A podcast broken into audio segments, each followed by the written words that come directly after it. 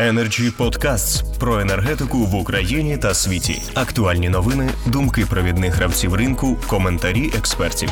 Energy Podcasts. Є змога підбити підсумки сьогоднішнього обговорення. Народних депутатів з нами вже нема, але я певен, що вони потім передивляться це, переглянуть, так що можете і до них звертатися так само. Володимир Мельченко почне підбивати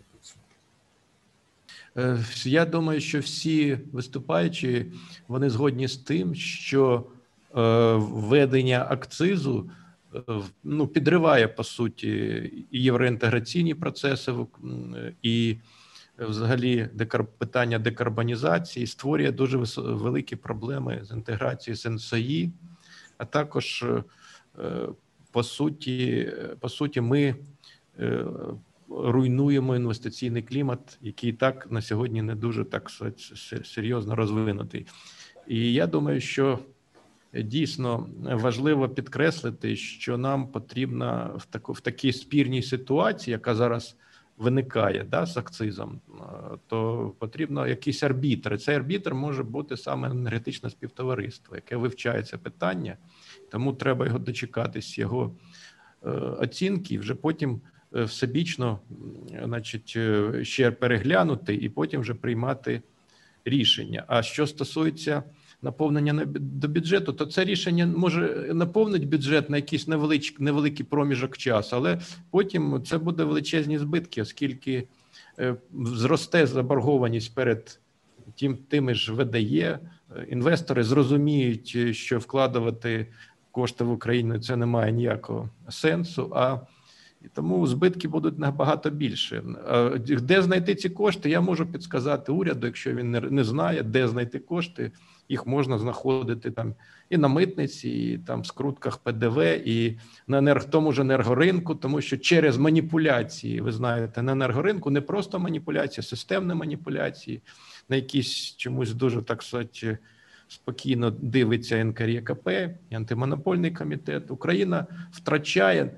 Е, і не тільки інвестори, а й взагалі всі генерації наші, в тому числі державні е, генерації, і державний бюджет втрачає на порядок більше ніж буде буде отримано, як е, думають отримати, тому що насправді нічого не буде отримати ніяких коштів. Тобто, втрати від маніпуляцій на енергоринку вони для державного бюджету на порядок більший. Тому е, я б на місці уряду підключав під е, саме сфокусувався на цьому питанні, і ще хотів би підкреслити, що якщо в європейських країнах все робиться для того, щоб зелену генерацію, взагалі питання декарбонізації, фінансували шкідливі виробництва. Для цього для на ці шкідливі виробництва вводиться відповідний податок. То у нас все навпаки, у нас вводиться податок додатковий на зелену генерацію.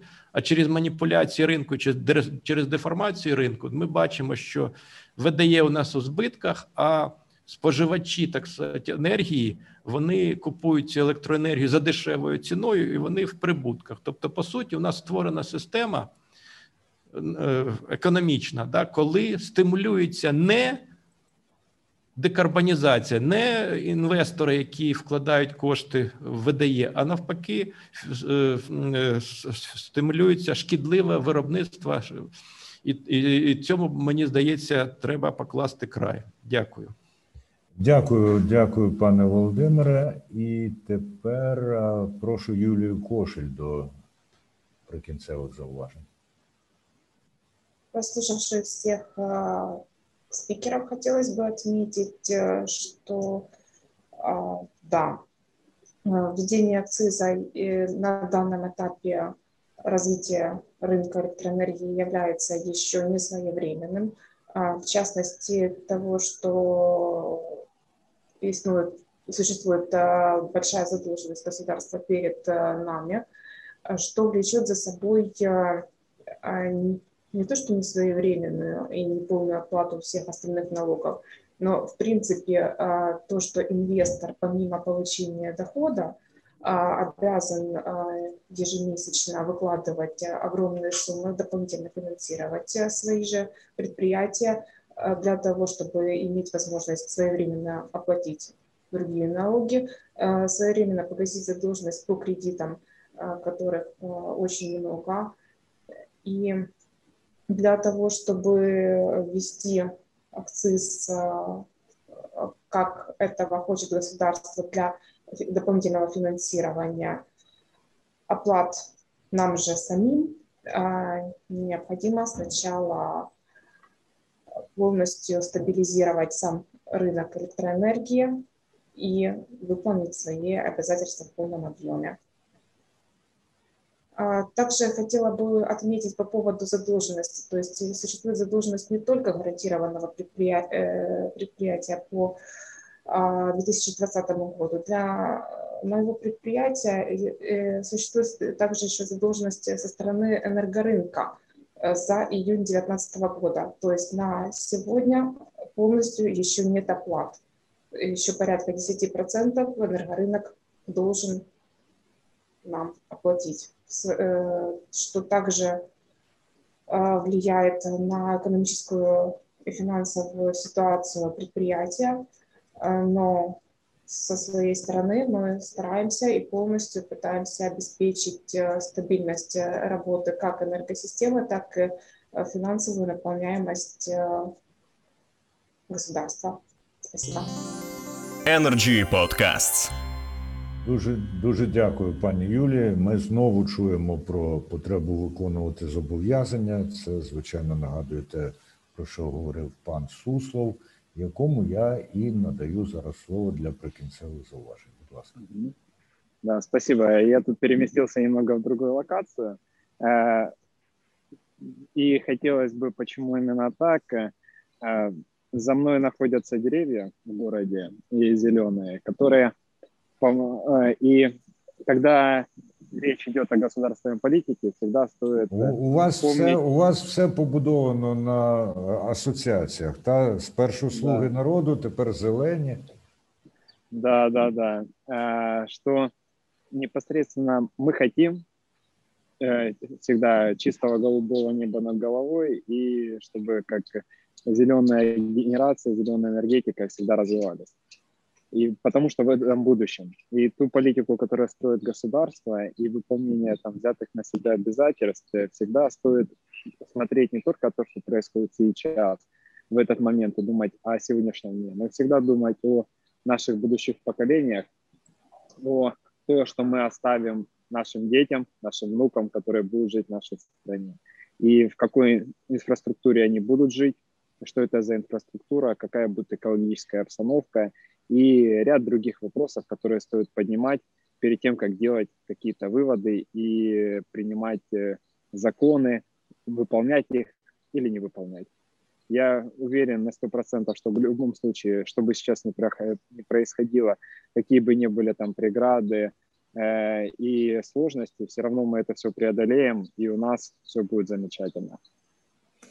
Дякую, дякую, пане Олександре. Тому з Е, розшифровки вашої промови забираємо слова «ілі не виповнять. Да.